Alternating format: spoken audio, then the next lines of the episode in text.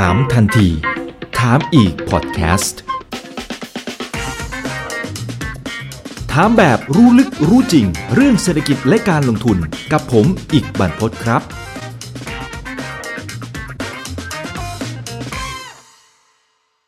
วันนี้ก็ชวนน้องอิ่มนะครับ กลับมาพูดคุยกันอีกครั้งหนึ่งหลังจากที่ก่อนหน้านี้นะครับ ก็ได้มีโอกาสได้คุยกันละนะครับ ก็เป็นเรื่องของสถานการณ์โควิด -19 นะครับ ซึ่งสถานการณ์ตอนนี้เนี่ย ในแง่ของจำนวนตัวเลขต่างๆเนี่ยก็ยังไหลไปเรื่อยๆอยู่เหมือนกันนะครับเดี๋ยวก็คงจะคุยประเด็นนี้อยู่เหมือนกันนะครับ เดี๋ยวทักทายน้องอิ่มก่อนนะครับ น้องอิ่มคือน้องนีทิการกำลังวันนะครับครับ ซึ่งตอนครั้งที่แล้วเนี่ยเราก็คุยกันถึงสถานการณ์ของโควิด -19 ตอนนี้เท่าที่ดูสถานการณ์เป็นยังไงบ้าง มันมันมันดีขึ้นกว่าที่เราคุยรอบที่แล้วไหมหมายว่าอัตราการติดเชื้อหรือหรือความระมัดระวังของคนก็ได้นะ ว่าว่าตอนนี้คนเริ่มปล่อย ตัวนะครับ หรือว่าอาจจะเริ่มกลัวน้อยลงหรือเปล่าสถานการณ์ในท้องถิ่นมันเป็นยังไง ถ้าถ้าในแบบพื้นที่อิ่มอะตัวเลขมันค่อนข้างจะสูงอยู่แล้วนะคะ แต่ว่าคือถ้าที่ดีซีเนี่ยเขาเพิ่งรีโอเพนนิ่งเมื่ออาทิตย์ที่แล้วนี้เอง ก็ทานธุรกิจก็เหมือนค่อยๆ กลับมาเปิดนะ แล้วก็ในแอเรียของอิ่มเองเนี่ยก็มีคนออกมาเดินอยู่บ้าง พยายามจะออกมาใช้ชีวิตขับรถไปซื้อของหรืออะไรก็ตาม เพราะว่ามันก็ยัง คือตั้งแต่ช่วงที่ปิดมาเนี่ย มันก็ไม่ได้คือคนก็เหมือนกับว่ามาจำกัดการซื้อของมี social distancing แบบจริงจังอะค่ะ แต่พอเมื่อไม่กี่วิที่ผ่านมาอิ่มออกไปซื้อของข้างนอกก็เจอแบบคล้ายๆ กับว่าห้างใหญ่ๆ Costco หรือว่าคล้ายๆแมคโครบ้านเราเนี่ยเขาแต่เดิมคือมันต้อง social distancing แบบแบบว่าสตริกมากๆ แต่ตอนเนี้ยก็คือเหมือนกับว่าทุกคนเริ่มเริ่มจะรู้เริ่มจะสบายกันมากขึ้น แต่ว่า ด้วยสภาวะของเราเองอะเราเราก็เป็นพวกที่ขี้กลัวอยู่แล้ว เราก็เลยใส่หมวกใส่แบบมาร์กใส่แบบถุงมือเวลาไปซื้อของเป็นเป็นอย่างนั้นอยู่แล้ว แต่ก็ไม่ได้ดูแปลกอะไร แล้วก็มีคนมาเขาใส่แล้วใช่ไหมคือก่อนหน้านี้ที่เราคุยกันก็จะเห็นว่าต่างชาติเนี่ยเขาก็ยังไม่ค่อยอยากจะใส่เท่าไหร่อะแถมเขาอาจจะมองเราแบบเฮ้ยยูเป็นอะไรเปล่ายูป่วยเปล่าถูกไหมตอนตอนนี้เขาเขาเริ่มกลัวแล้วหรือยังหมายถึงว่า เริ่มมาใส่หน้ากาก เพราะเพราะกลัวไอ้โรคนี้บ้างหรือยังคือที่คือคือที่รัฐอิ่มอะเขาก็มีการบังคับอยู่เหมือนกันว่าอยู่จะต้องใส่หน้ากากเวลาไปร้านค้า แต่ไม่ถึงขนาดแต่ว่า แต่ก็มีการติดป้ายเหมือนเป็นการขู่เล็กๆว่าเออถ้าไม่มีมาสก์อยู่ไม่ได้ซื้อของแน่นอนอะไรเงี้ยเพราะงั้นทุกคนก็จะมีติดรถแล้วก็เวลาเราเราขึ้นรถไปเนี่ย เวลาติดไฟแดงเราก็จะเห็นว่า เออคนขาวคนผิวสีคือทุกคนก็จะแบบคอนเซิร์นกับการใส่ face covering มาก แล้วก็เราไปธนาคารก็จะเจอ เพราะว่าเขาจะมีทำฉากกั้นอะไรอย่างเงี้ยก็คือเป็นเป็นแบบความปกติใหม่ที่คนอเมริกาเผชิญ แล้วเขาคิดว่าเขาเขาค่อนข้างจะเปิดใจและรับได้ อาจจะเป็นเพราะว่าในในพื้นที่ของอิ่มค่อนข้างจะแบบมีความหลากหลายด้วยมั้ง ก็เลยแบบ เรื่องการใส่หน้ากากเนี่ย กลายเป็นเรื่องที่ไม่แปลกแล้วสำหรับสำหรับชีวิตในในพื้นที่ที่อิ่มพักอยู่ค่ะ ครับ น้องอิ่มอยู่ที่วอชิงตันดีซี นะครับอยู่เวอร์อยู่เวอร์จิเนียก็คือก็คือไม่ไกลจากดีซีค่ะครับครับเพราะฉะนั้นก็ก็จะเห็นสถานการณ์แบบนี้แต่ว่ามันก็เกิดขึ้นทั่วทั้งโลกนะ ที่เป็นลักษณะเดียวกันที่ตอนแรกเนี่ยฝรั่งเองเขาอาจจะไม่ได้กลัวสักเท่าไหร่นะครับก็อาจจะคิดว่าเฮ้ยมัน just a flu นะมันแค่เป็นไข้หวัดเองนะครับ ก็ตามที่ท่านประธานาธิบดีโดนัลด์ทรัมป์ได้มีการแถลงการหลายรอบนะถูกไหมแต่ว่าระยะหลังพอเห็นว่าจำนวนของตัวเลขผู้ติดเชื้อมันเพิ่มมากขึ้นเรื่อยๆ อย่างล่าสุดเนี่ย หนึ่งล้านเก้าแสนหกหมื่นเก้าพันสี่ร้อยสิบสองราย อันนี้อัปเดตสุดๆ ณ เวลาสี่ทุ่มสิบเอ็ดนาทีนะครับจำนวนผู้ติดเชื้อเพิ่มขึ้นประมาณเกือบเกือบสี่พันราย คนที่เสียชีวิต โอ้โห ไม่น่าเชื่อว่าจะเห็นตัวเลขนี้นะหนึ่งแสนหนึ่งหมื่นหนึ่งพันสี่ร้อยเจ็ดสิบแปดรายนะครับ เพราะฉะนั้นตรงนี้แหละครับที่ทำให้ทางด้านของฝรั่งหลาย ๆ ประเทศเองเนี่ยก็หันมาใส่หน้ากากมากขึ้น ตอนแรกก็อาจจะบอกว่าเฮ้ยไม่ไม่ไม่อยากจะใส่อะ แต่ระยะหลังแม้กระทั่ง WHO เองนะครับหรือว่าการวิจัยของหลาย ๆ หน่วยงานเองเขาก็เริ่มออกบทวิจัยออกมาเหมือนกันนะครับว่าเฮ้ยจริง ๆ การที่คุณใส่เนี่ยมันช่วยลดอัตราการติดเชื้อได้เยอะพอสมควรเลยนะนะครับ แล้วก็โอกาสในการเสียชีวิตด้วยเหมือนกันก็น้อยลงนะครับ ทีนี้ทีนี้เรื่องของความปกติใหม่ที่น้องอิมบอก มันก็เกิดขึ้นทั่วทั้งโลก มันก็อาจจะมีฉากกั้นอะไรว่านไป ร้านอาหารเราเป็นยังไง ตอนนี้เปิดเต็มที่แค่ไหนยังไง แล้วมันมีการ new normal ในมุมไหนบ้าง อืม ออสำหรับร้านอาหารเนี่ยในช่วงที่ผ่านมานะคะ ร้านเขาก็จะจำกัดการเข้า คืออยู่แล้วก็จะให้เหมือนกับเป็นเทคเอาท์สั่งกลับบ้าน หรือว่าเดลิเวอรี่ไปส่งที่บ้านเลย ก็คือจะไม่มีการเข้าไปทานอาหารอะไรอย่างเงี้ยแต่ใน phase ของการ reopening เขาก็ plan ว่าอาจจะให้คนเข้าไปในร้านได้ประมาณ 25เปอร์เซ็นต์หรือว่ามันจะมี ข่าวในช่วงที่ผ่านมามันมีร้านดังในดีซีก็คือแบบค่อนข้างจะแบบ high-end เลยแหละ เขาใช้วิธีก็คือเอาหุ่นเนี่ยไปตั้งเอาไว้ คล้ายๆ บาร์บีกอนบ้านเราอะเนาะแต่ว่าคันนี้คือเขามาเรียนแบบบ้านเราหรือเปล่าอีกว่าก็ก็คิดอยู่เหมือนกันว่า เอ๊ะเขาเขาแอบมาดูเราหรือเปล่านะ เพราะว่าเขาก็จะใช้หุ่นที่แบบลองเสื้อค่ะ ไปตั้งในร้านก็จะเป็นแบบโต๊ะหนึ่งมีสี่คนใช่ไหมคะเขาก็จะตั้งเป็น สามคนที่เป็นหุ่นแล้วเราก็นั่งคนเดียว นั่นก็คือ เราก็ว่าเออมันก็เป็นการปรับตัวของของแบบ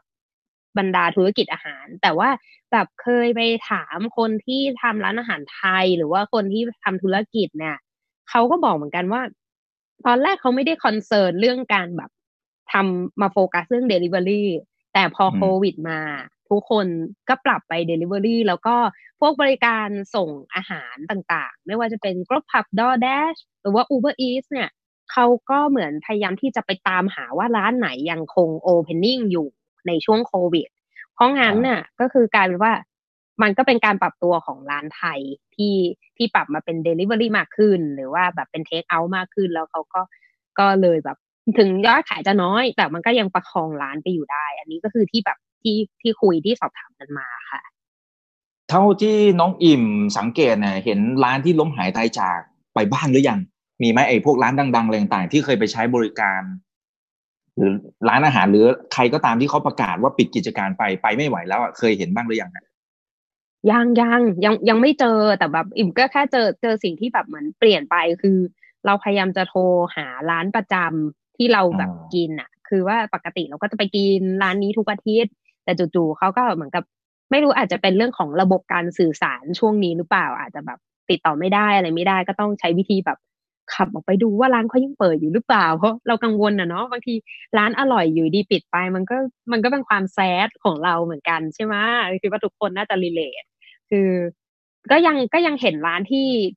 ที่อยู่ในแอเรียนะเขาเขายังเปิดอยู่ตามปกตินะ แล้วก็ฟาสต์ฟู้ดที่เนี่ยปรับตัวเร็วมาก คือแบบแบล็คเออฟาสต์ฟู้ดที่นี่ปรับตัวเร็ว เพราะว่า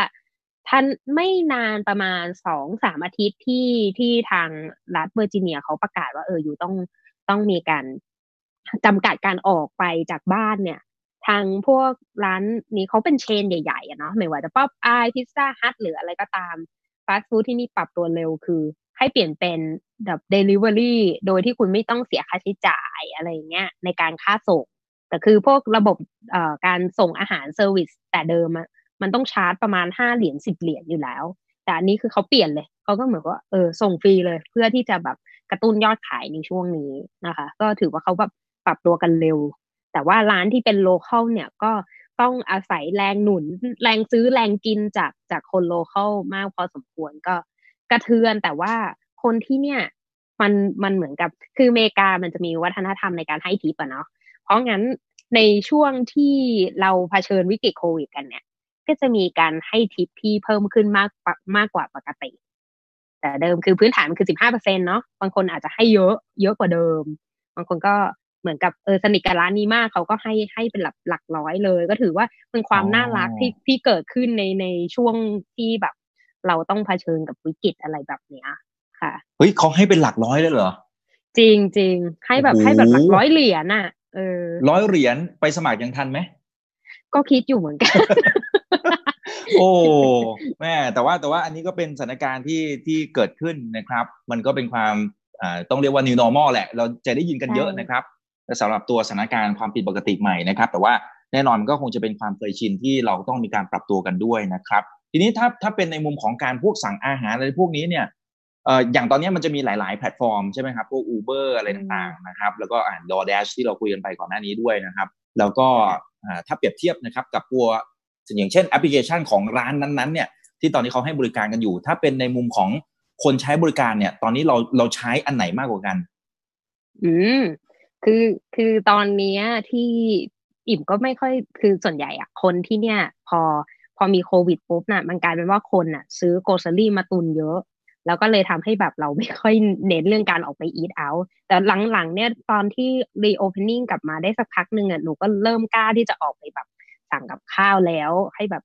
คือร้านบางร้านก็ยังติดความเป็น traditional ที่แบบ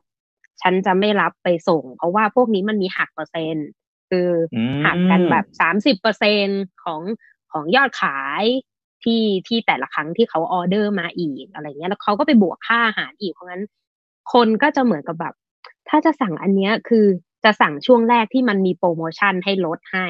แต่คงจะไม่สั่งแบบตลอดการอะไรอย่างเงี้ยก็คือมันมันก็จะมีช่วงหนึ่งที่มันเป็นอย่างนั้นแต่ว่าในสภาวะที่เป็นอยู่คือเราไม่สามารถดินอินได้ก็เลยต้องแบบพยายามติดต่อไปที่ร้าน อันนี้คือเป็นอิ่มว่าเป็นพฤติกรรมหลักของผู้บริโภคอยู่เหมือนกันว่า เออโทรไปถามร้านก่อนว่า you มีเดลิเวอรี่ส่วนตัวก่อนไหม เพราะว่ามันก็จะมี cost ต่างหาก แล้วก็เราก็มองว่า เหมือนเรา support ร้านไปเลยตรงๆ แต่ว่าในบาง area อย่าง อย่างในดีซีเองเนี่ยเขาก็อาจจะไม่มี deli delivery แบบส่วนตัวมันทุกร้านไงก็จะอาจจะมีสายส่งส่วนตัวของเขาหรือว่าต้องพึ่งพาพวกแอปพลิเคชันพวกนี้ เพราะว่า area พวกนี้เขาไม่มีแบบ ไม่มีที่จอดรถมากมาย คือมันมีความจำกัดในเรื่องของของพื้นที่ในการจัดส่งด้วย เพราะงั้นก็เลยต้องแบบพึ่งพาแอปพลิเคชันเป็นหลัก อันนี้อิงก็พูดคร่าวๆว่า มันแล้วแต่ทำเล ถ้าเป็นทำเลที่อยู่ใน area ที่แบบบ้านคนที่อยู่อาศัยอะไรมากๆหรือบางทีร้านเขาเขาไปส่งเองของเขาได้ คนก็จะรู้กันก็คือเขาจะพึ่งพาระบบการส่งโทรตรงสั่งจากร้านเลย แต่ถ้าเป็นในเมืองใหญ่เนี่ยเขาก็ใช้พวกแอปพลิเคชันพวกนี้เป็นหลักค่ะ อืมครับครับอ่ามันจริงๆก็คล้ายบ้านเราเหมือนกันนะ เพราะอย่างในบ้านเราเองเนี่ย พอมีการจะต้องไปจ่ายค่าคอมมิชชั่นให้กับแพลตฟอร์มต่าง ๆ เนี่ย ร้านอาหารหลายรายก็ จุกเหมือนกันต้องพูดอย่างนี้นะครับ คือปกติเนี่ยการตั้งราคาอาจจะไม่ได้เผื่อ margin ในส่วนของตัวที่ต้องไปจ่ายให้แพลตฟอร์ม แต่ตอนนี้มันอาจจะเป็นเพียงแค่หนึ่งในทางเลือกที่มีความจำเป็นมากๆสำหรับร้านอาหารนะครับหมายถึงก่อนหน้านี้นะคือตอนนี้เมืองไทยเขาเริ่มปลดล็อกดาวน์แล้วนะครับ แต่ว่าก่อนหน้านี้เองเนี่ยก็ก็มีความจำเป็นต้องไปพึ่งแพลตฟอร์มต่างชาติ ก็ต้องไปจ่ายค่าคอมมิชชั่นให้เขา30%บ้าง 35%บ้างนะครับ เอาเข้าจริงก็ไม่รู้ว่าเหลือกำไรกันสักเท่าไหร่ด้วยนะครับ ค่าชงค่าเช่าอะไรต่างๆด้วย อันนี้ก็เป็นสิ่งที่เกิดขึ้นเนาะแต่ว่าตอนนี้เมืองไทยเริ่มโอเคแล้วนะ คนก็โอ้แห่กันไปห้าง เยอะมากนะฮะภาพคล้าย ๆกันไปร้านอาหารเยอะมากเพียงแต่ว่าในเมืองไทยเขาอาจจะมีการทำ social distancing กันนะบางร้านก็อาจจะมีแบบกระจกอะไรคั่นมากั้น บางร้านก็กากระบาดออกไปไม่ให้นั่งนะครับ ซึ่งเดี๋ยวอเมริกาพอเปิดปลดล็อกก็ก็น่าจะเป็นภาพคล้าย ๆ กันเนาะคือช่วงช่วงที่ผ่านมาพี่อีกถ้าใครตามข่าวอาจจะเห็นว่า บางรัฐอะเขาเปิดบาร์เขาบอกว่าบาร์นี่น่าจะเป็นธุรกิจที่ที่ควรที่จะต้องกลับมาในช่วงนี้ ไปถึงก็คนก็แบบเข้าไปแน่นบาร์เหมือนกับว่าฉันไม่เคยบริโภคแอลกอฮอล์มาก่อนเลยในชีวิตอะไรเงี้ยคือแบบไง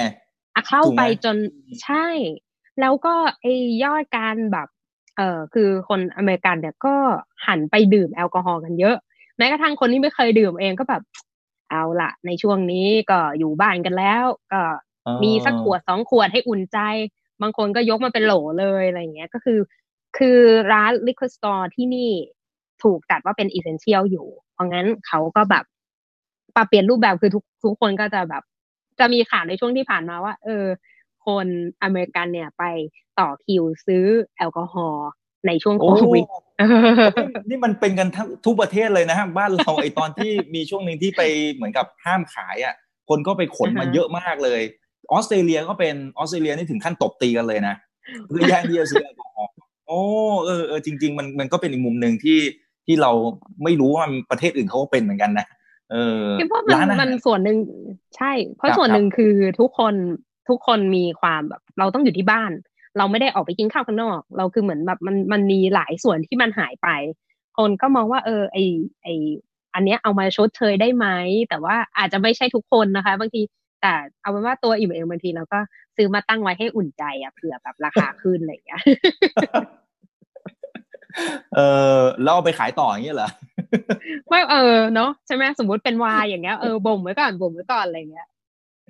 เอออแต่ถ้าถ้าเป็นชีวิตส่วนตัวของอิมเองนะครับ นอกเหนือจากเนี่ยการที่ไปทานอาหารอาจจะไปนั่งทานไม่ได้นะครับการไปซื้อโอเค ถ้าถ้าไปพวกร้านค้าปลีกต่างๆตอนนี้มันเริ่มไปได้แล้วแหละแต่ว่าในมุมอื่นๆเนี่ยมันมีอะไรที่มันกระทบกับชีวิตประจำวันของเราบ้าง ที่มันรู้สึกว่าเฮ้ยมันไม่เหมือนเดิม แล้วก็รู้สึกเฮ้ยมันก็อึดอัดนิดนึงอะน่าจะเป็นเรื่องของการที่เราอะถูกปรับเปลี่ยนให้มาให้มา work from home เป็นหลักเลย เพราะว่าอันเนี้ยมัน disrupt แบบใหญ่ และคิดว่าทุกคนก็เผชิญ เพราะว่าถ้าเราไม่ได้ทำงานในสายเทคโนโลยีอะอาจจะไม่ได้คุ้นเคยกับการที่ยูต้องมานั่งกระจุกอยู่ในออฟฟิศที่บ้าน หรือบางคนก็อาจจะแบบต้องเนรมิตสตูดิโอห้องนอนของตัวเองกลายเป็นที่ทำงาน เพราะงั้นอะมันมัน disrupt มากๆกับกับชีวิตที่ต้องมาทำงานอยู่ในในบ้าน แล้วก็กระทบกับคนที่ที่แต่เดิมคือเรา ออกไปทำงานข้างนอกเป็นหลัก แล้วอยู่ดีเรามาอยู่บ้านเนี้ยมันต้องแบบ เราจะทำอะไรดีนะ ช่วงแรกค่อนข้างจะแบบ suffer เพราะว่ามันมันกระทบกับแบบคือ productivity เราไม่ไม่ได้ concern มากมายแล้วเพราะว่าเราอะคือเป็นสายดีดเวลาทำงานอยู่แล้ว เพราะงั้น คือเราก็จะทำงานคือดีดคือแบบคือเขาก็จะทำงานทำงานทำงานทำงานแล้ว เราแบบไม่ได้ไม่ได้คือออฟฟิศแต่ส่วนหนึ่งเวลาเราทำงานเนี่ย เราก็จะมีเวลา relax จีบกาแฟอะไรเงี้ยพักบ้างวิ่งเข้าน้ำบ้าง แต่พอเราแบบทุกอย่างจับจ้องอยู่หน้าคอมช่วงแรกอะหนัก เพราะว่าเราไม่ชินกับการที่อะไรเนี่ยต้องแบบนั่งทำงานโฟกัสตลอดเวลา แล้วก็เกิดภาวะเครียดอยู่ในระยะแรก ๆ แต่หลังๆ เริ่มชินแล้วก็พยายามจะหางานอดิเรกเช่น ปลูกต้นไม้ ซึ่งในชีวิตก็ปลูกแต่ถั่วงอก ก็แบบต้องมามามาฝึก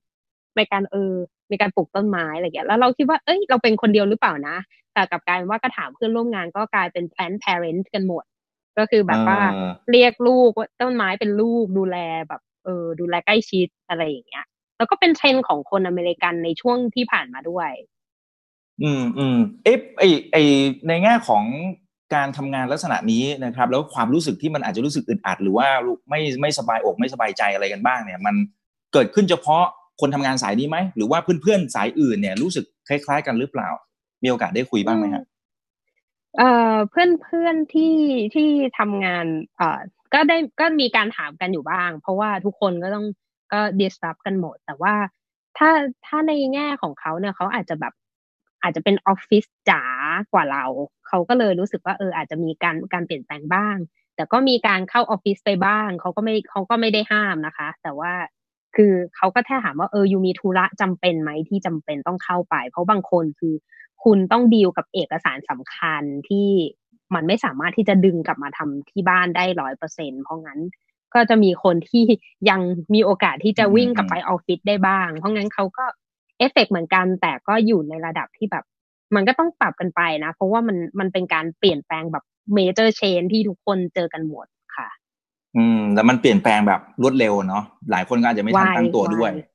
ครับเอ๊ะแต่แต่ทีนี้ทีนี้โอเค อันเนี้ยผมพี่ว่านะพี่ว่ามันยังมันยังดีที่เรายังมีงานทำไงแต่ว่าคนอเมริกันจำนวนมากจำนวนมากเลยนะเขาก็ไปขอรับสวัสดิการการว่างงานนะครับ อย่างตัวเลขที่ประกาศออกมาในช่วงประมาณ 2 เดือนครึ่ง ถ้าจำตัวเลขไม่ผิดก็ประมาณ 41 ล้านคนละ แต่ถ้าไปนับไอ้ตัวเลขการจ้างงานนอกภาคการเกษตรที่ประกาศมาในช่วงปลายสัปดาห์ แล้วหลายคนก็ดีด้ากันใหญ่เลยเพราะเห็นตัวเลขมันดีดขึ้นมาประมาณ2ล้าน5แสนคนคร่าวๆนะครับ ทีนี้ทีนี้ประเด็นก็คือว่าน้องอิ่มสัมผัสได้ไหมว่าคนอเมริกันตอนนี้เนี่ยเขาตกงานกันแบบโหเยอะแยะมากมายอะไรขนาดไหนยังไง มันมันเป็นขนาดนั้นเหมือนกับตัวเลขที่มันฟ้องออกมาไหมคืออันนี้อิ่มก็ไม่ได้สัมผัสแบบโดยตรงนะคะ แต่ว่าคืออย่างธุรกิจอาหารเนี่ย ก็อย่างพวกร้านอาหารอะเขาจะ เจอเป็น feel แบบว่า ถ้าเขาจ้างฝรั่งหรือจ้างชาวต่างชาติเนี่ย เขาจะเผชิญปัญหาว่า ยกหูมาหา แล้วบอกว่า วันนี้ฉันไม่ไปทำงานนะ เพราะฉันจะขอ unemployment benefit เออเออมันมันมันมันมี feel ของของการที่แบบ ฉันต้องการ exercise ไอ้ right ในการเคลมแบบ unemployment benefit เพราะว่าความสิ่งที่มันเปลี่ยนแปลงไปก็คือตอนโควิด เนี่ย เขาจะมี unemployment benefit ก้อนหนึ่ง plus หกร้อยดอลลาร์ ซึ่งมันเป็นมันเป็นตัวที่ extra ขึ้นมาในในช่วงวิกฤตแบบนี้เพราะงั้นมันก็จะเหมือนกับว่า คนบางคนที่ทำงานอะได้เงินหยุดทำงานยังได้เงินเยอะกว่าไปทำงาน เออ บางคนคือขอแบบฉันหยุดยาวไปถึงสิงหาเลยแล้วกันนะ จะได้แบบแบบไป enjoy หน้าร้อนกันเลยทีเดียวรวดเดียวไปเลย แต่ว่ายังได้ยังได้แบบ benefit อยู่แต่ จริง ๆ แล้วตื้นลึกหนาบางมันคือว่ามันคือเป็นการดึงเงินอนาคตที่ you contribute ไปกับทางประกันสังคมของที่เนี่ยค่ะ เพราะงั้นมันเหมือนกับแบบคือนี่ก็มันก็สะท้อนว่าพฤติกรรมของคนที่นี่ค่อนข้างจะสุขนิยมมากเลยทีเดียว คือแบบฉันขอใช้เงินที่มันที่มันมีณตอนนี้ก่อนนะ แล้วไอ้เรื่องทำงานค่อยไปแบบ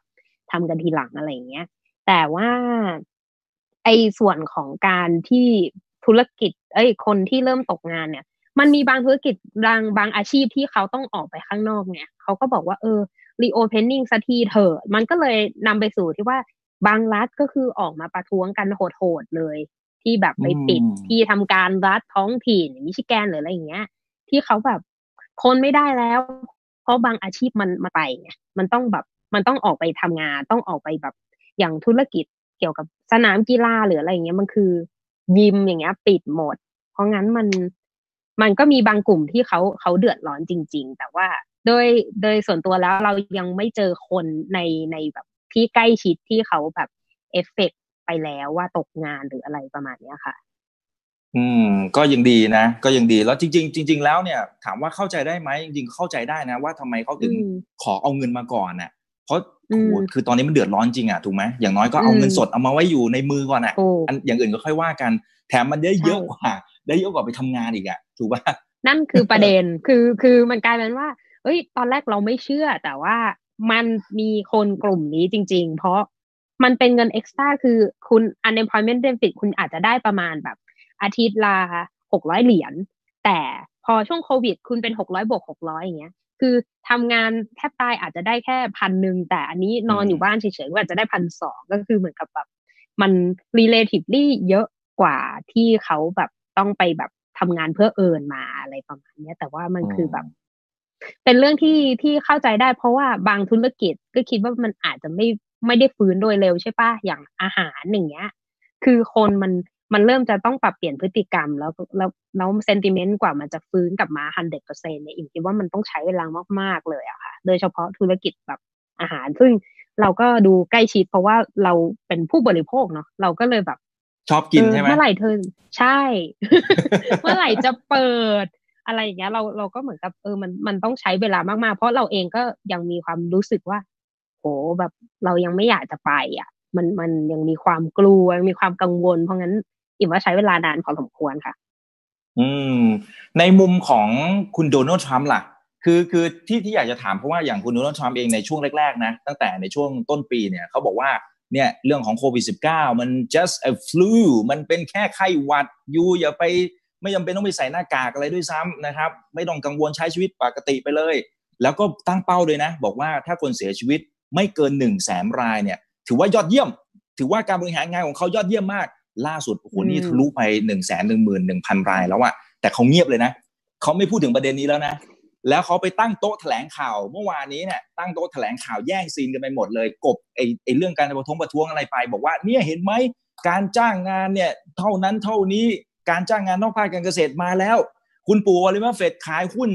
พวกสายการบินไปเนี่ยโอ้โหคุณปู่เนี่ยตกรถรอบใหญ่เลย เนี่ยก็ไปกบข่าวกัน แต่ว่าถ้าถ้าถามในมุมของ perception ของคนอเมริกันตอนนี้เนี่ยรู้สึกยังไงกับกับตัวเขาคือรู้สึกว่าเฮ้ยมันมันผิดพลาดไหมเขาบริหารงานผิดพลาดไหมหรือว่า หรือว่าก็ยังชื่นชอบอยู่เท่าที่สัมผัสได้นะ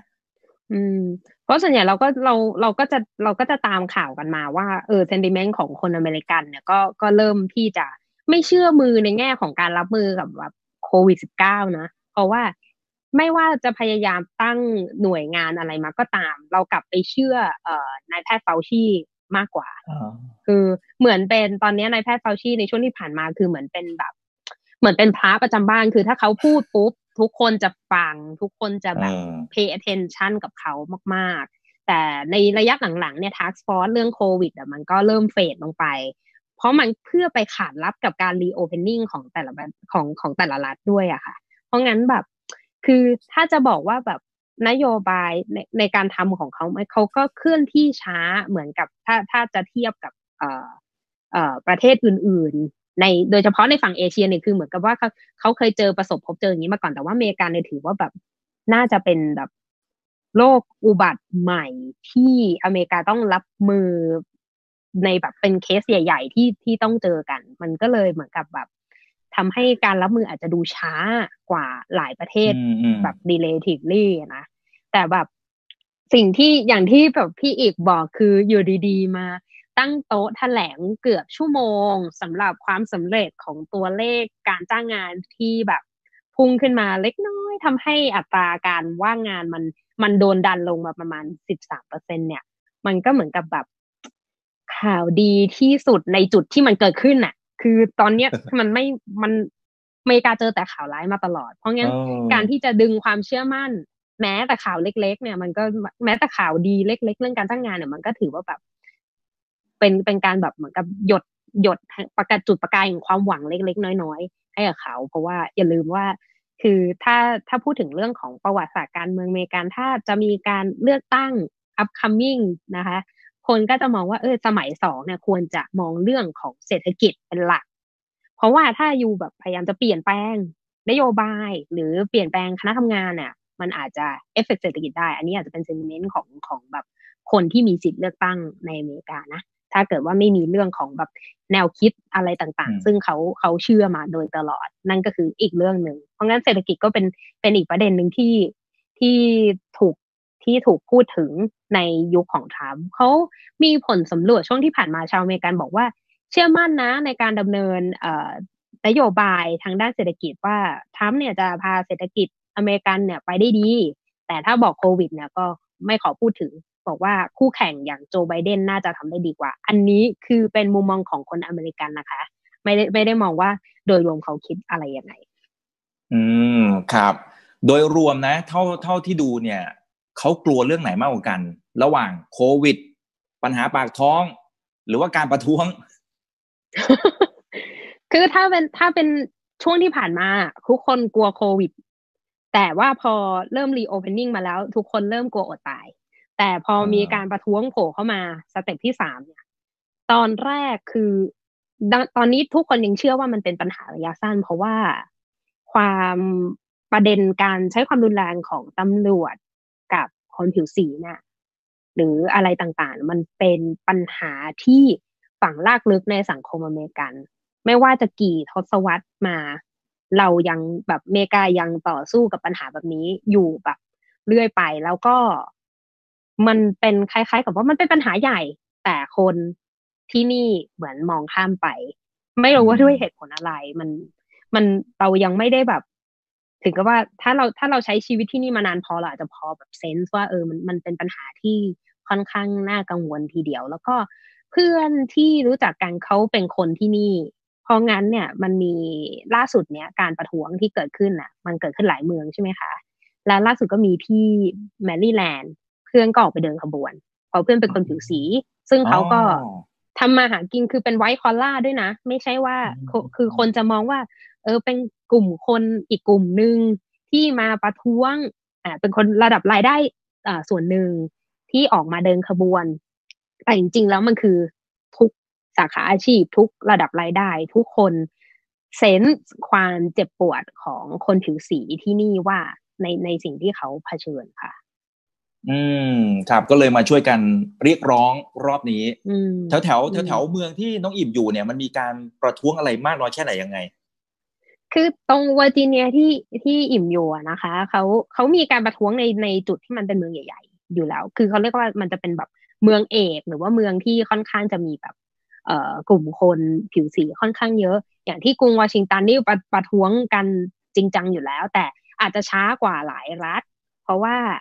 ที่ดีซีเพิ่งจะ reopening อะนะคะ เพราะงั้นเขาก็เลยแบบเหมือนเป็นการประท้วงที่ทุกคนจับตา เพราะว่ามันไปอยู่ในแบบเมืองหลวง แล้วก็ดูเหมือนกับว่าคล้ายๆว่ามันจะ escalate เพราะว่าเมื่อสุดสัปดาห์ที่แล้วก็คนมาชุมนุมกันเยอะ คนหนุ่มสาวมาเคลื่อนไหวกันเยอะ แล้วเขาบอกเสาร์อาทิตย์นี้ก็คือน่าจะน่าจะมากันเยอะอยู่เหมือนกัน ก็หลักแสน โอ้โหโห เยอะมาก อันนี้ถือว่าเป็นครั้งแรกนะตั้งแต่ไปอยู่อเมริกาเลยไหมที่เห็นการประท้วงที่มันเยอะขนาดนี้ คือน่าน่าจะเป็นแบบที่ที่มีคน participate เพราะว่าที่ดีซีเนี่ย ต้องยอมรับก่อนว่าดีซีมีการประท้วงกันจะแทบ การเดินขบวนเกิดขึ้นเรื่อยๆมันมันมีมันมีอยู่ตลอดเวลาเพราะงั้นเราก็จะแบบเอาละ พอเสาร์อาทิตย์ก็จะมีการประกาศเตือนแล้วว่าเออเราจะมีการประท้วง เรื่องนี้วันช่วงสุดสัปดาห์นี้ เวลาประมาณหนึ่งนี้ ก็จะมีการปิดเส้นทางถนนแต่สิ่งที่มันเป็นแบบแรงกระเพื่อมทางสังคมมากที่สุดคือ ในช่วงที่ผ่านมาคนแบบ คือคือทุกคนมองไปในทิศทางเดียวกันว่า เหตุการณ์ของจอร์จฟลอยด์เนี่ยมันมันมันสะเทือนใจแล้วมันทำให้เห็นเลยว่าอืมปัญหานี้มัน real มันไม่ใช่แค่คำบอกเล่า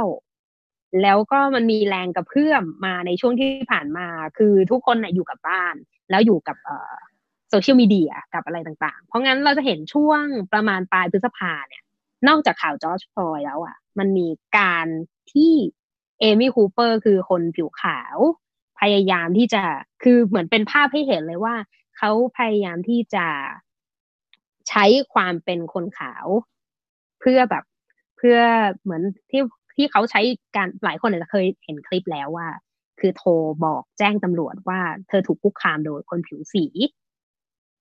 ทั้งทั้งที่เหตุการณ์จริง ๆ ก็คือในคลิปเนี่ยบอกแล้วว่ามันไม่มีอะไรเกิดขึ้นเลย ซึ่งมันเป็นสิ่งที่แบบทุกคนเห็นกับตา ไม่ได้มาจากคำบอกเล่า เพราะงั้นมันก็เลยนำไปสู่แบบการเคลื่อนไหวในในช่วงที่ผ่านมา โดยเฉพาะแบบเออเราเรียกร้องความเป็นธรรมให้ให้กับคนผิวสี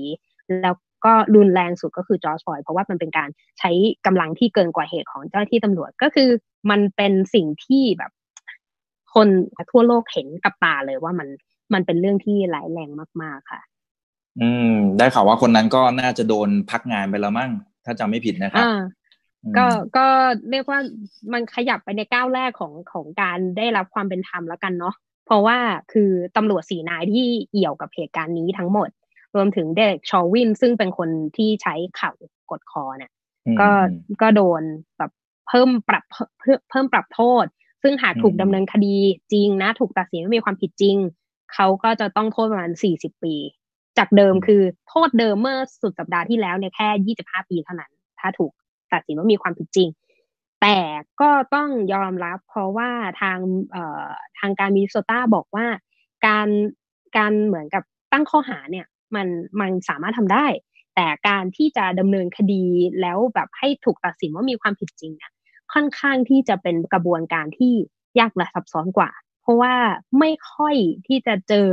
ตำรวจที่ถูกตั้งข้อหาว่าเออใช้ความรุนแรงหรืออะไรก็ตามเนี่ย ถูกดำเนินคดีหรือถูกตัดสินว่ามีความผิดค่ะ อืม อืม ครับครับ ในมุมของอเมริกันเพื่อนๆนะครับ เท่าที่เคยดูเคยฟังเคยคุยเนี่ย คือความรู้สึกของเขาเป็นไง คือโกรธแค้นรัฐบาลอะไรขนาดนั้นไหมหรือเขาคิดว่า เอาละเรื่องนี้มันเป็นปัญหาก็จริง แต่ก็ไม่ควรจะเอามาเป็นปัญหาใหญ่อย่างที่เราเห็นกันอยู่ perception ของเขาเป็นยังไงในเรื่องนี้ คือเอ่อกลุ่มคนที่ที่เพื่อนๆที่มีเคลื่อนไหวมันก็มีหลายกลุ่มนะคือเพื่อนที่อยู่ที่นี่อะเขาก็เขาก็เคลื่อนไหวหลายด้านอย่างฝั่งที่เพื่อนที่อาศัยอยู่ทางทางซีแอตเทิลอะไรเงี้ยเขาก็จะ ออกมาเคลื่อนไหวเรื่อง Black Lives Matter แต่ว่าเขาก็บอกว่าเออมัน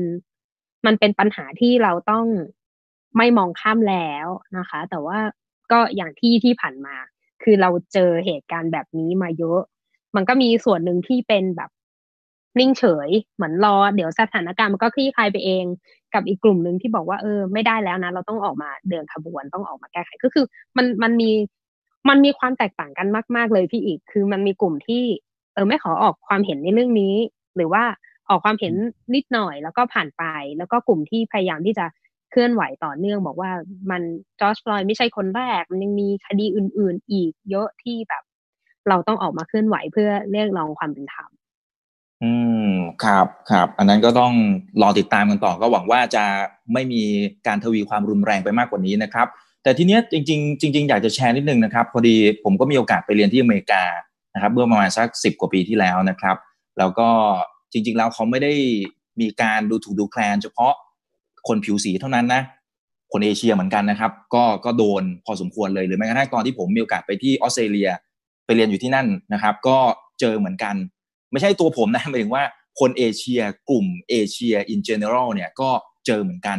นะครับ อย่างในช่วงบ่ายวันนี้เนี่ยทางฝั่งของจีนเองก็มีการพูดถึงเหมือนกันว่า อาจจะมีมาตรการอะไรระหว่างจีนกับออสเตรเลียด้วยนะ อันนี้ต้องติดตามกันด้วยเป็นอีกเรื่องหนึ่งเลยนะครับ เพราะว่ามันมีประเด็นเรื่องนี้มันเริ่มขยายผลไปเรื่อยๆในระดับประเทศแล้วก็ต้องติดตามกันด้วยเดี๋ยวว่าสิ่งที่อยากจะชวนน้องอิมถามนะครับแล้วก็คุยกันเนี่ยก็คือว่า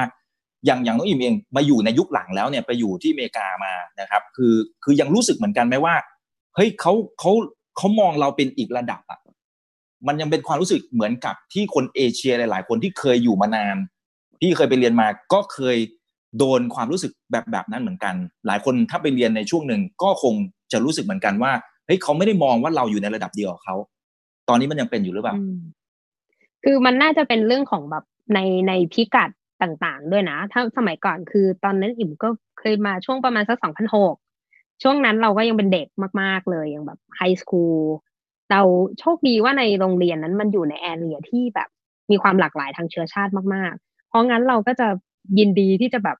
เป็นเพื่อนกับคนทุกชนชาติทุกคนรับได้สำหรับนี้ในช่วงเนี้ย แต่อิ่มยอมรับว่าช่วงที่ผ่านมามันมันมีไม่ไม่รู้ว่ามันมาจากแบบเซนส์ของคนที่มันมันเห็นความเหมือนคล้าย ๆ กับว่ามันแบ่งแยกอะ มันภาพแบ่งแยกคือกลับมาในช่วงเนี้ย เราเห็นภาพของความแบ่งแยกที่เริ่มที่จะแบบชัดเจนมากยิ่งขึ้น และการแสดงออกของของคนคือไม่ได้เก็บเอาไว้เหมือนแต่เหมือนแต่ก่อนว่า เออ เราอาจจะรู้สึกมีความกระอักกระอ่วนใจกับคนต่างเชื้อชาติ แต่พอช่วงเนี้ย คือเขาแสดงออกแบบเปิดเผยมาก ๆเลย เพราะฉะนั้นก็จะเห็นว่าในช่วงที่ผ่านมามีมีคลิปของคนที่เป็นผิวขาวพยายามไปไปด่าทอคนแบบเอเชียนอเมริกัน หรือว่าคนเอเชียอะไรต่างๆ เราก็จะเราก็จะเริ่มเห็นแบบ แบบคลื่นของของความแบบความแตกต่างความการรู้สึกอยากจะต้องการจะแบ่งแยกอะไรอย่างเงี้ย มากยิ่งขึ้นแต่โดยส่วนตัวนะคะ ตั้งแต่มาอยู่ที่นี่ยังยังไม่เจอก็ถือว่าเราอาจจะโชคดีกว่าคนหลาย ๆ คนที่ไปเจอประสบการณ์เลวร้ายลักษณะแบบนั้นค่ะ อืม ดีครับดีครับ ถ้าถ้าได้อย่างนี้ก็ดีดีมากเลยนะครับ เพราะว่า ในเรื่องของสังคมจริงๆมันไม่ควรจะมาตัดสินคนด้วยผิวสีหรือว่ารูปลักษณ์ภายนอกนะครับ เพราะว่าจริงๆ คนเอเชียเนี่ยถ้าพูดตรงๆนะคือไม่รู้พูดได้เปล่าคนอเมริกันดูอยู่เปล่าไม่รู้คือคนเอเชียจริงๆขยันกว่าทั้งเยอะนะครับ คนเอเชียตั้งใจทำงานกว่าเยอะมากนะครับ คือตอนที่พี่ไปเรียนทั้งอเมริกาแล้วก็ที่ออสเตรเลียก็มีโอกาสไปทำงานด้วย ก็จะเห็นว่ามันต่างกันเยอะมาก คนอเมริกันคนออสเตรเลียเองนี่แหละ ที่บางครั้งเขาก็จะเป็นลักษณะที่ที่อาจจะไม่ค่อยอยากจะทำงานสักเท่าไหร่ นะครับ ก็อาจจะอยากปาร์ตี้อะไรนู่นนี่ว่านไปนะ แต่ว่ามีพวกเรานี่แหละ คนเอเชียเนี่ยที่ขยันทำงานแบบทำมาหากินสร้างฐานะอะไรว่ากันไป มันเป็นมุมที่แตกต่างกันมากนะครับ แต่แต่นั่นก็คือมุมหนึ่งแหละ ในท้ายที่สุดคือเราอยู่ร่วมกันเนี่ยโอ้คือก็อยากให้ อยากให้มันอยู่ร่วมกันอย่างมีความสุขอะแล้วจะตัดสินอะไรกันไปดูเรื่องความสามารถไปดูเรื่องอื่นไป อย่ามาดูเรื่องผิวสี อย่ามาดูเรื่องของรูปลักษณ์ภายนอก เออ ก็หวังว่ามันจะเกิดขึ้นอย่างนั้นเนาะ ใช่เพราะว่าจริง ๆ แล้วเราก็คือความเชื่อของเราตั้งแต่ช่วงแรกเริ่มนะว่าว่าการที่เออมาอยู่ในเมืองบ้านบ้านนี้เมืองนี้ เราก็มองว่าเราควรจะมีแบบ เราสามารถที่จะแข่งขันได้เออเรามี competitiveness คนมองกันที่ความสามารถอันนี้คือคือความเชื่อในแบบ ในแบบเหมือนกับเรียกว่าไงอะ่ะ เป็นการมองบวกในทุ่งลาเวนเดอร์จริง พอเข้ามามาใช้ชีวิตอยู่เราก็ก็ก็เริ่มสังเกตแล้วว่า เออ จริง ๆ แล้วเนี่ยมันอาจจะมีความเหลื่อมล้ำซึ่งเราอาจจะไม่ทันไปสัมผัสอยู่ตรงนั้น ว่า เออ มันมันอาจจะมีอยู่นะ แล้วพอมันมีโควิดขึ้นมาเนี่ย เราก็จะเห็นว่าคนที่เป็นเชื้อเชื้อชาติอื่นอย่าง เอ่อ ฮิสแปนิกหรือเอเชียนเอง หรือว่าคนผิวสีเอง เริ่มที่จะได้รับผลกระทบในเรื่องแบบเลิกออฟหรืออะไรต่างๆ แล้วเราไม่รู้ว่าถ้ามองกันยาวๆเนี่ย มันจะเป็นการเลิกออฟแบบตลอดการ คือไม่ได้กลับเข้ามาในระบบอีกแล้วหรือเปล่านะคะ แล้วก็มันก็ขึ้นอยู่กับนโยบายของของของทางส่วนกลางด้วยแหละว่า เพราะช่วงนี้เขาก็จะแบบค่อนข้างจะพูดถึงเรื่องของ Hire American เป็นหลักด้วย มันก็เลยทำให้แบบ คนที่เป็นลักษณะเหมือนกับเอ่อดูทรงเหมือนกับ immigrant ก็อาจจะถูกเป็นแบบถูกลดทอนความสำคัญในการถูกเลือกในโอกาสที่เขาจะได้รับอย่างในในพูดในแง่ของการทำงานนะ แล้วก็ส่วนเรื่องของการใช้ชีวิตเองเนี่ย มันก็มันก็แล้วแต่พื้นที่ที่ที่เขาประสบพบเจอด้วยค่ะ อืมครับ เนี่ยเพื่อนเพื่อนพี่อยู่อเมริกากันเยอะเนี่ยเขาบอกว่าเขาบ่นมากเลยนะช่วงเนี้ย ตั้งแต่คุณโดนัลด์ทรัมป์มาเป็นผู้นำเนี่ย การขอวีซ่าอะไรมันรู้สึกมันมันยากมากขึ้นอะน้องอิ่มเจอเหมือนกันไหมหรือหรือคนละเคสเพราะน้องอิ่มทำงานอยู่ที่นั่นอยู่แล้วคือเห็นก็จะมีข่าวที่ผ่านมาก็คือช่วงที่บอกโควิด แล้วก็มีเรื่องของของการให้วีซ่าหรือการให้กรีนการ์ดอะไรประมาณเนี้ยนะคะ ก็เราเราก็มองแล้วแหละว่ามันมันค่อนข้างที่จะแบบสะเทือนแล้วก็เอฟเฟกมากพอสมควร แต่ว่า คือมันเหมือนกับว่าเรามาอยู่ตรงจุดนี้แล้วอะ มันก็ต้องแบบพยายามที่จะไปต่ออะ เราก็คือเหมือนในเคสเคสของแต่ละคนมันไม่เหมือนกัน เพราะงั้นแต่พูดถึงว่ามันมันมีการจำกัดเกิดขึ้นจริง มัน sense sense ได้แล้วเราก็รู้ว่าแบบ เออมันมันลำบากขึ้นไหมในการขอวีซ่าตตอนนี้อิ่มก็ยังไม่เจอกับตัวนะก็เลยบอกว่าไม่ไม่สามารถที่จะบอกได้แต่มีคนพูดแล้วว่า มันกระทบจริง ๆ โดยเฉพาะคนที่แบบเป็นอย่างฝั่งเราเราเนี่ยก็ก็สะเทือนกันเยอะอยู่ค่ะ อืมครับอะโอเค วันนี้ก็ชวนมาอัปเดตกันประมาณนี้นะครับ ครั้งที่แล้วคุยสนุกมากครั้งนี้ก็สนุกไม่แพ้ครั้งที่แล้วนะครับ เดี๋ยวครั้งต่อๆไปก็จะชวนมาอัปเดตกันเรื่อยๆนะครับว่าทางนู้นเป็นยังไงกันบ้าง ทางเราเป็นยังไงบ้าง ก็จะได้เห็นหลาย ๆ มุมนะครับไม่ว่าจะเป็นมุมของการใช้ชีวิตเรื่องของเศรษฐกิจแรงต่างก็จะชวนกันคุยและอัปเดตกันเรื่อยๆโควิดด้วยนะ โควิดมันคงจะอีกสักพักหนึ่งอะถูกไหมดูกันเราไปยาวอะเออ คงอยู่กันยาวๆอะนะครับ อีกปีหนึ่งอะไรว่ากันไป แล้วแต่ใครวิจัยนะครับ เพราะฉะนั้นเราต้องปรับตัวอยู่กับมันให้ได้นะครับ โอเค ขอบคุณมากน้องอิม เดี๋ยวครั้งหน้าชวนมาคุยกันใหม่เนาะดูแลสุขภาพด้วยนะครับ เช่นกันค่ะ ครับผมครับ ขอบคุณมากครับ อย่าลืมนะครับว่าเริ่มต้นวันนี้ดีที่สุด ขอให้ทุกท่านโชคดี และขอให้มีเสรีภาพในการใช้ชีวิต ผมอีกบรรพศครับ